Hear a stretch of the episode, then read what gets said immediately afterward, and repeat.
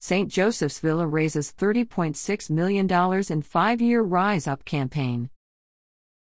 Saint Joseph's Villa raised more than thirty point six million dollars during its five-year Rise Up campaign for capital improvements and program operations. The villa had sought to raise twenty-five million dollars through the campaign to address its efforts in mental health, housing, and autism education.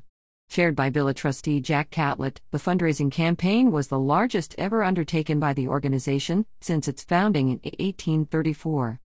The focal point of the campaign, a nine point five million dollars renovation of the villa's historic school into a state-of-the-art center for autism, will begin welcoming students and community partners this year.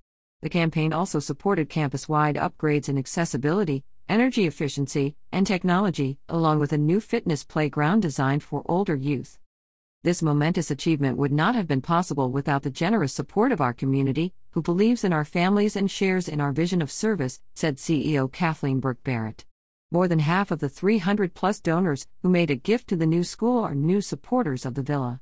The results of this campaign will shape the lives of our region's most vulnerable children for years to come and prepare them for futures of greater independence and opportunity.